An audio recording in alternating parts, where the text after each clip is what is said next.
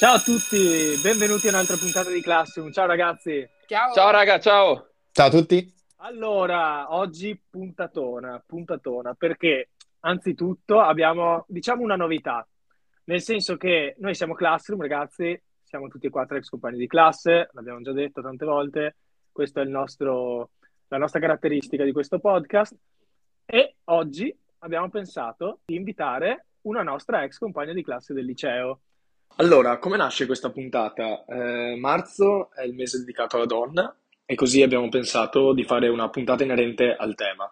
E vedendo, oggi con i social network riusciamo per fortuna a tenerci tutti in contatto, vedendo il profilo di una nostra ex compagna di classe del liceo abbiamo deciso di invitarla e ora lei ci spiegherà perché. Diamo il benvenuto a Francesca Bonavoglia. Ciao Francesca! Ciao, ciao a tutti e grazie per questa bella occasione, bella opportunità grazie a te, altro che... Come stai intanto? Tutto bene? Tutto bene, tutto bene, grazie. Allora, intanto per rompere un po' il ghiaccio, ragazzi, io ho una chicca. Fiore, attento. Perché, dica, dica. Perché dovete sapere che la nostra classe, visto che siamo in tema di classroom, in quarta superiore ha vinto il torneo di pallavolo. Ah, cavolo, è vero, e... l'avevo anche scordato. Vero. Il torneo di pallavolo della scuola. e... È vero. I giocatori di punta della nostra squadra erano Fiorenzo e Francesca. Eh, grandi, grandi. Anche te però c'eri, mi pare, no? In squadra. C'eri anche te o no? Sì che c'era. Assolutamente sì. sì. Io sono stato Pantaloncino bianco anche, o no? Della Sisley, ricordo. L'ho trovato cioè, io. Certamente. No, allora va detto che Fiorenzo saltava sempre, la, cioè ha saltato la finale perché era sempre alle finali nazionali. E quindi co- come, funzionava questo torneo? Che praticamente noi arrivavamo in finale grazie a Fiorenzo e poi in finale ci salvava la Francesca. piccolo, piccolo, aneddoto che avevo piacere di ricordare perché tra l'altro è stato l'unico torneo che abbiamo vinto con la classe perché poi il calcio abbiamo perso in finale purtroppo. Allora, detto questo che era così anche un po' per eh, ricordare vecchi tempi, come dicevamo, allora abbiamo deciso di fare questa puntata perché marzo è stato il mese della donna e Marisa si è fatta sentire giustamente, quindi noi abbiamo deciso di dedicare alle donne questa puntata. E, Francesca, noi ci siamo lasciati dopo la maturità, no?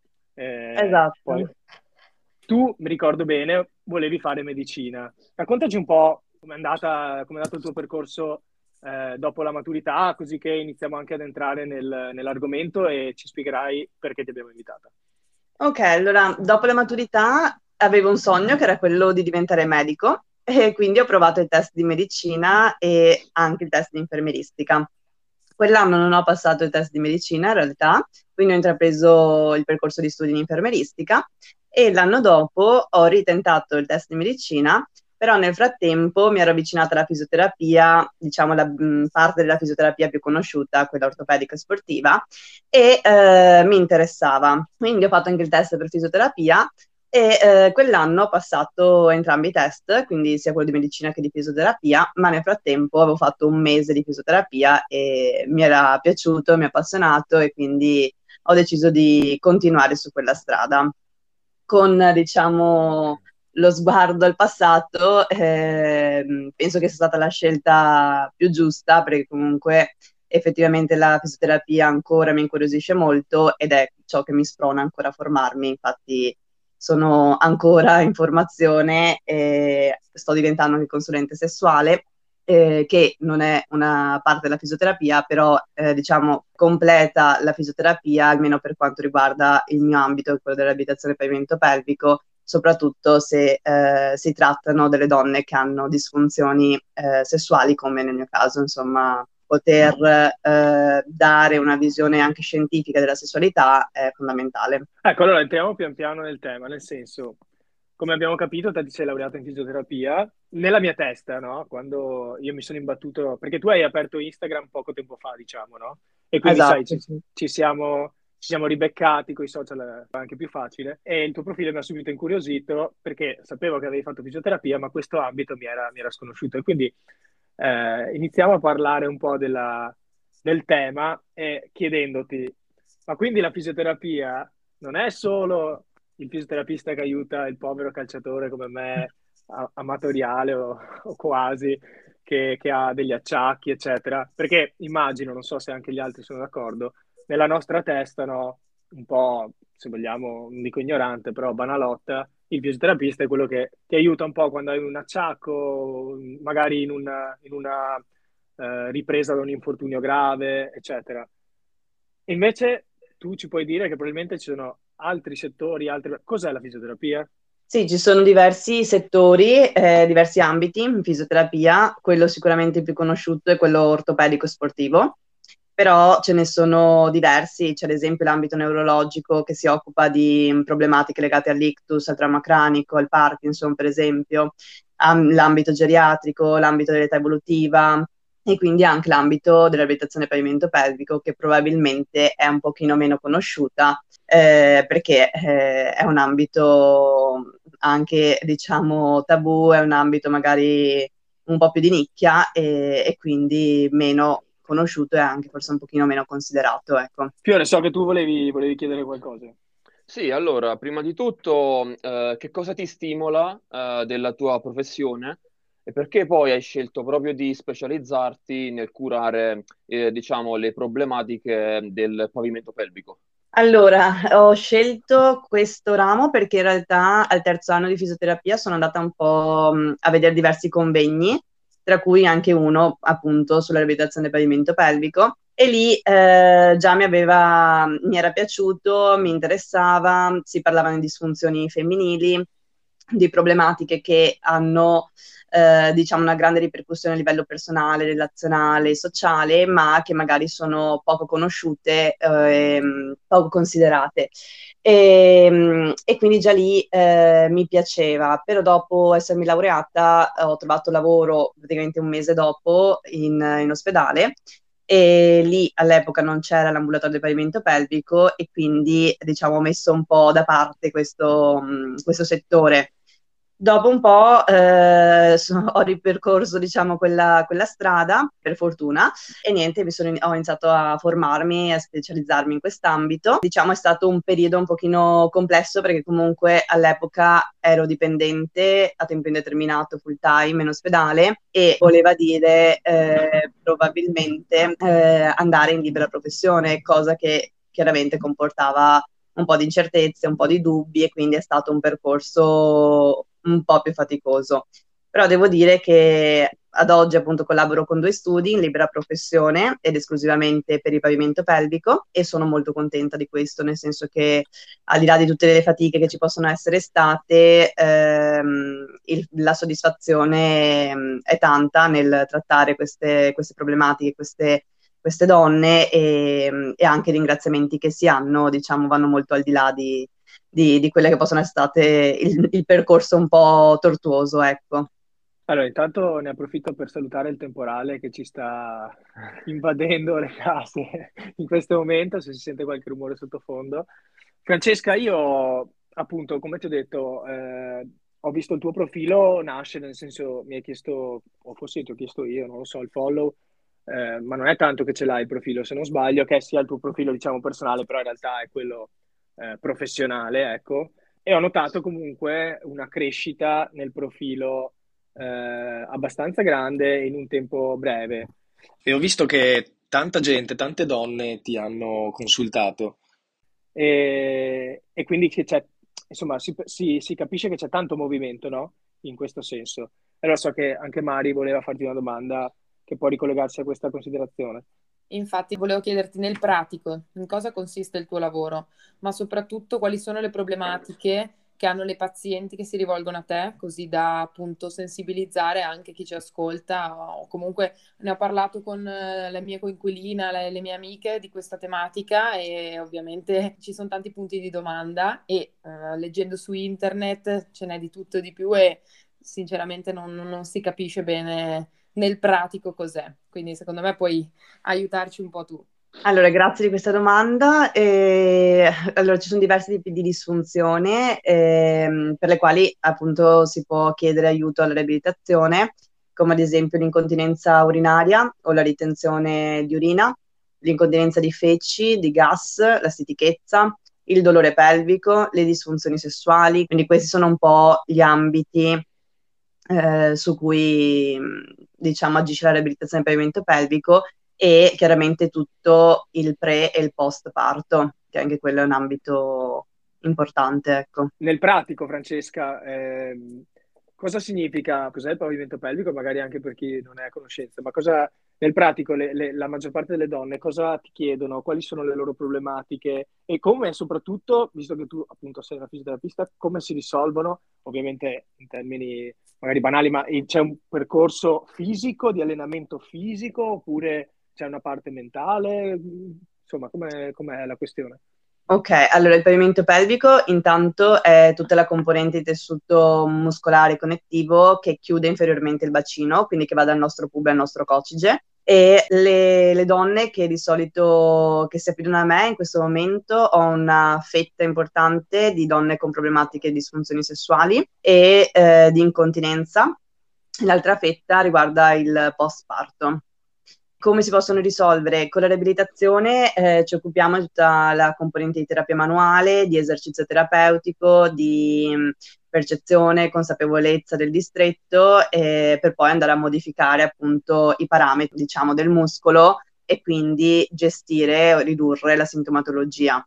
E ovviamente si va a trattare tutti i distretti del corpo, quindi il sacro, il iliaco, il cocige, che eh, diciamo fanno parte del bacino, ma anche eh, tutto ciò che ci sta sopra e ci sta sotto perché sono strettamente connessi, strettamente collegati. Infatti molto spesso mi trovo a trattare un piede o una cervicale per arrivare al, al pavimento pelvico.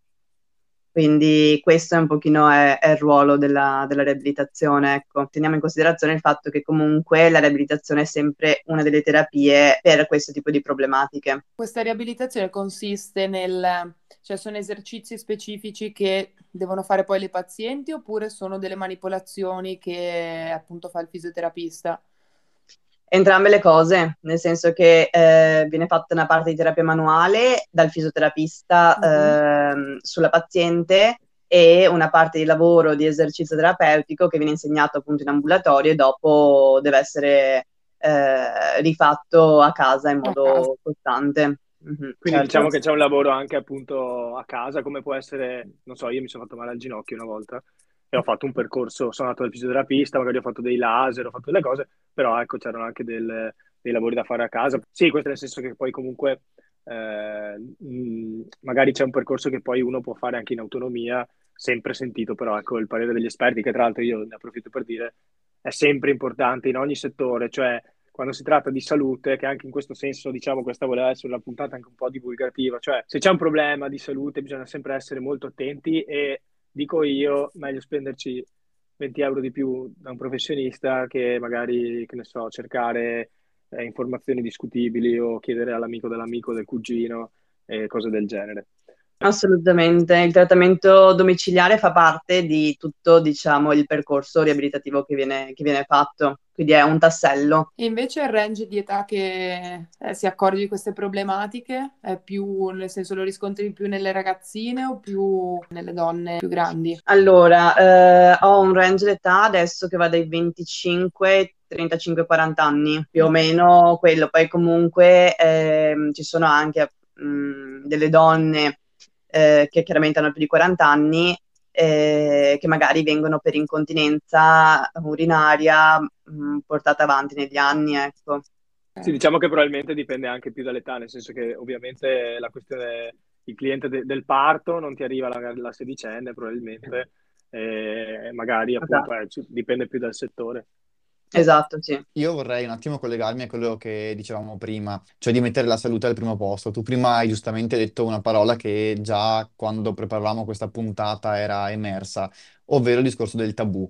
Eh, quante volte nel tuo settore, Francesca, il tabù porta magari a ritardare delle terapie, delle cure? Sì, sicuramente questo e anche la mancanza di informazione vedo tanto, nel senso che mi arrivano magari delle donne che hanno partorito da diversi anni, però non, non sapevano di dover fare una valutazione per pavimento pelvico, non conoscevano queste problematiche e quindi arrivano, diciamo, in uno stadio più avanzato oppure anche donne che eh, appunto per il discorso del tabù magari il dolore al rapporto sessuale non viene considerato per lungo tempo e magari ad un certo punto informandosi, sentendo invece arrivano in riabilitazione, però sicuramente è un scoglio.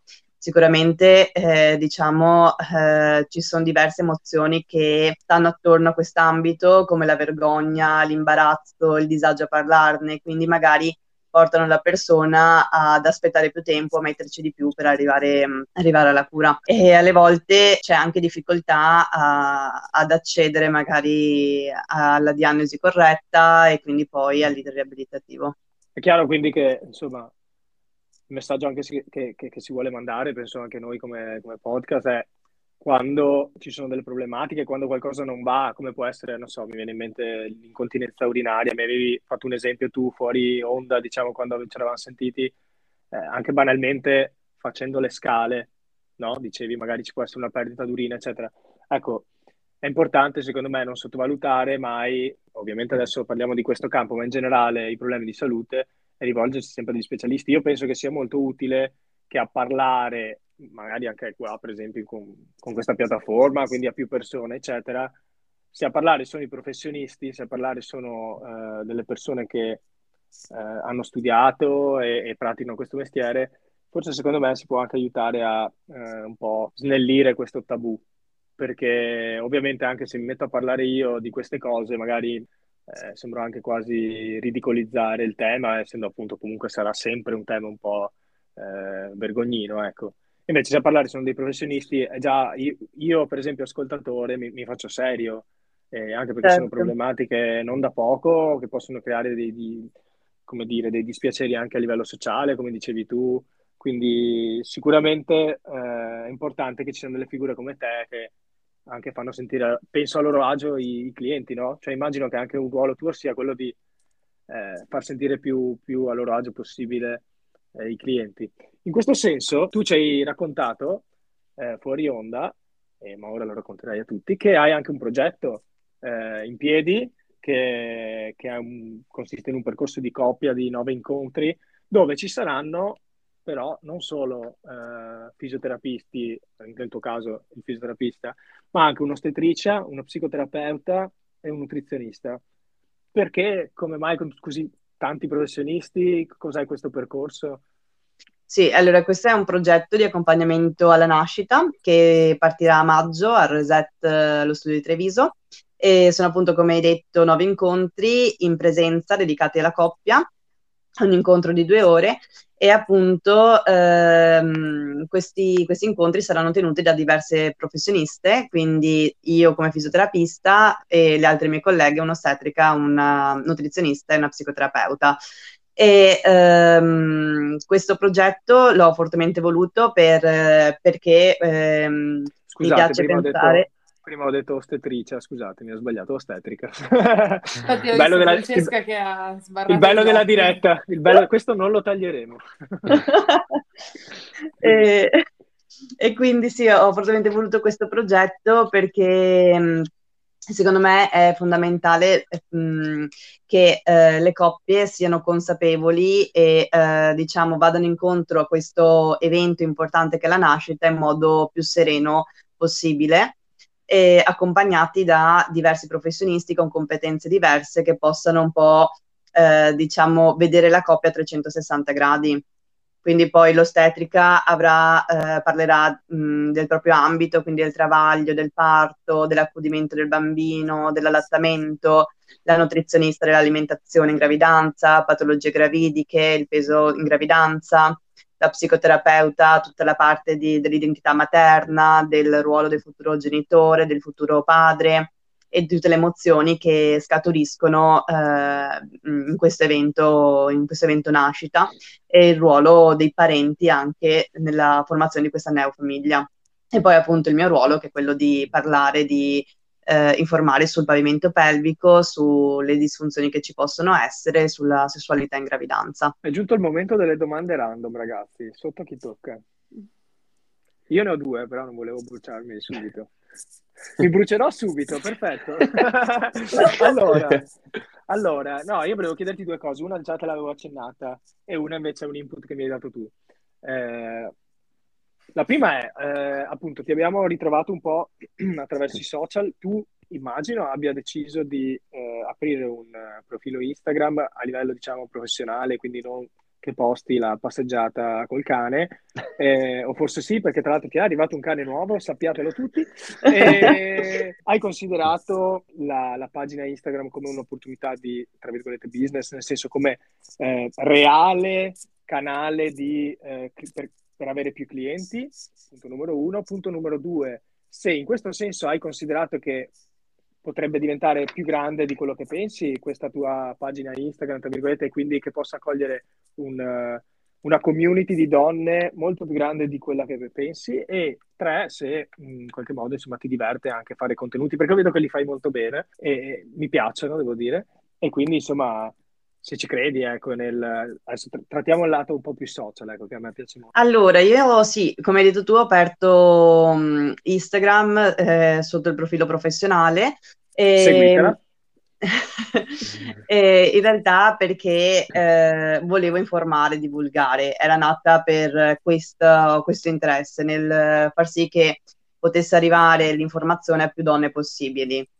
Poi se questo si trasforma in, uh, in cliente, in paziente, mh, mm, sì, non era, non era, il mio scopo, ecco, il mio scopo era riuscire a far arrivare una, un'informazione in più, ecco questo, eh, raggiungere una persona in più e i social eh, vedo che eh, su questo sono molto molto utili. Boh, non lo so come si trasformerà la cosa, come, come crescerà la pagina, spero che cresca, non mi sono, diciamo, data l'obiettivo di raggiungere chissà quale, quale follower, ecco. Mi, mi, piace, trovo soddisfazione nel, nel, farlo e nel poter aiutare anche semplicemente così delle, delle persone e questo mi basta, insomma, ecco.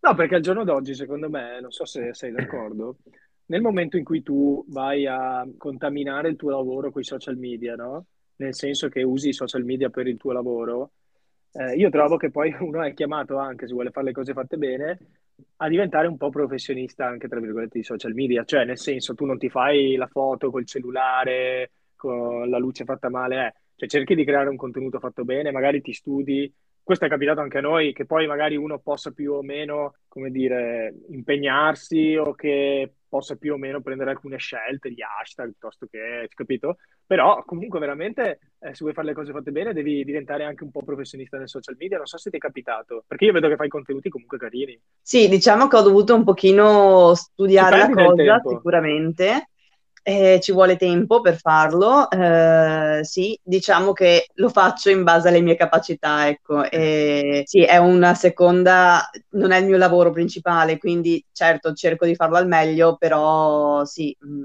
diciamo nei limiti di tempo possibili da dedicare ai contenuti, ecco. Comunque qualche cliente anche attraverso i social media, magari sì, un piccolo ritorno, oltre che divulgativo, sì. che io credo certo. in fondo fosse il tuo obiettivo però ecco, io vedo banalmente nella pizzeria in cui lavoro, come ti dicevo, che saluto, eh, non facendo nomi, cavolo, un sacco di clienti scrivono su, sui social, eh?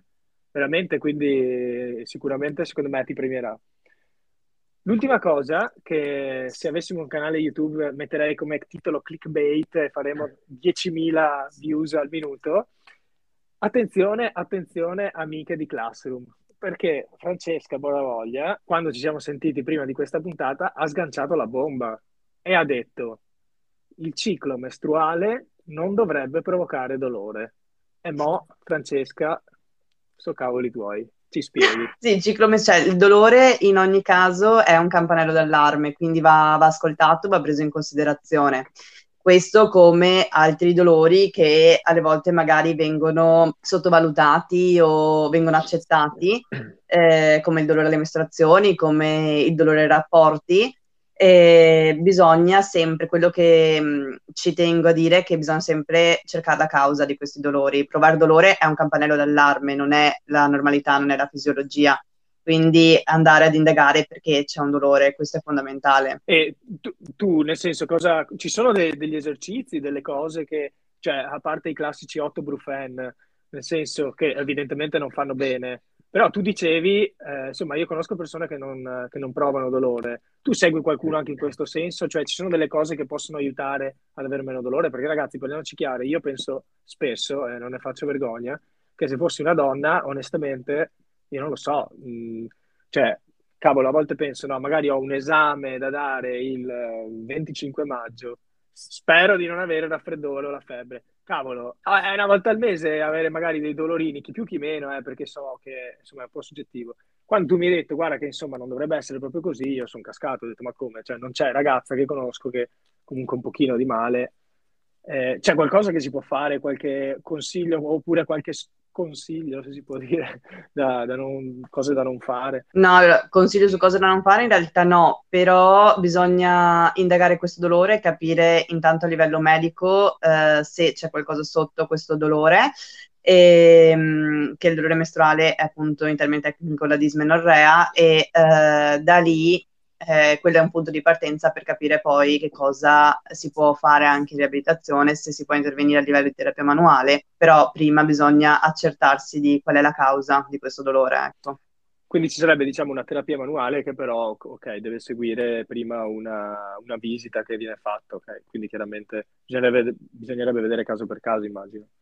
Esatto, sì. E anche appunto a livello ginecologico medico. Ho capito, ho capito. Va bene, allora ragazzi, se nessun altro ha curiosità, io direi che possiamo ringraziare di cuore Francesca. È stato bello rivedersi dopo un po' di anni, è bello vedere che ognuno fa il suo percorso, magari anche se non era quello che pensavamo no, all'inizio, come ci hai raccontato tu. Bene o male, penso che più di qualcuno poi abbia magari cambiato strada in corso, sono cose che la vita ecco, ci sorprende sempre. Ti ringraziamo tantissimo. E, Grazie a beh, voi. Ci vediamo, ci vediamo anche presto, dai. Assolutamente, volentieri. Un ringraziamento a tutti quelli che ci hanno ascoltato e alla prossima puntata. Ciao a tutti. Ciao. Ciao ciao. ciao. ciao. ciao.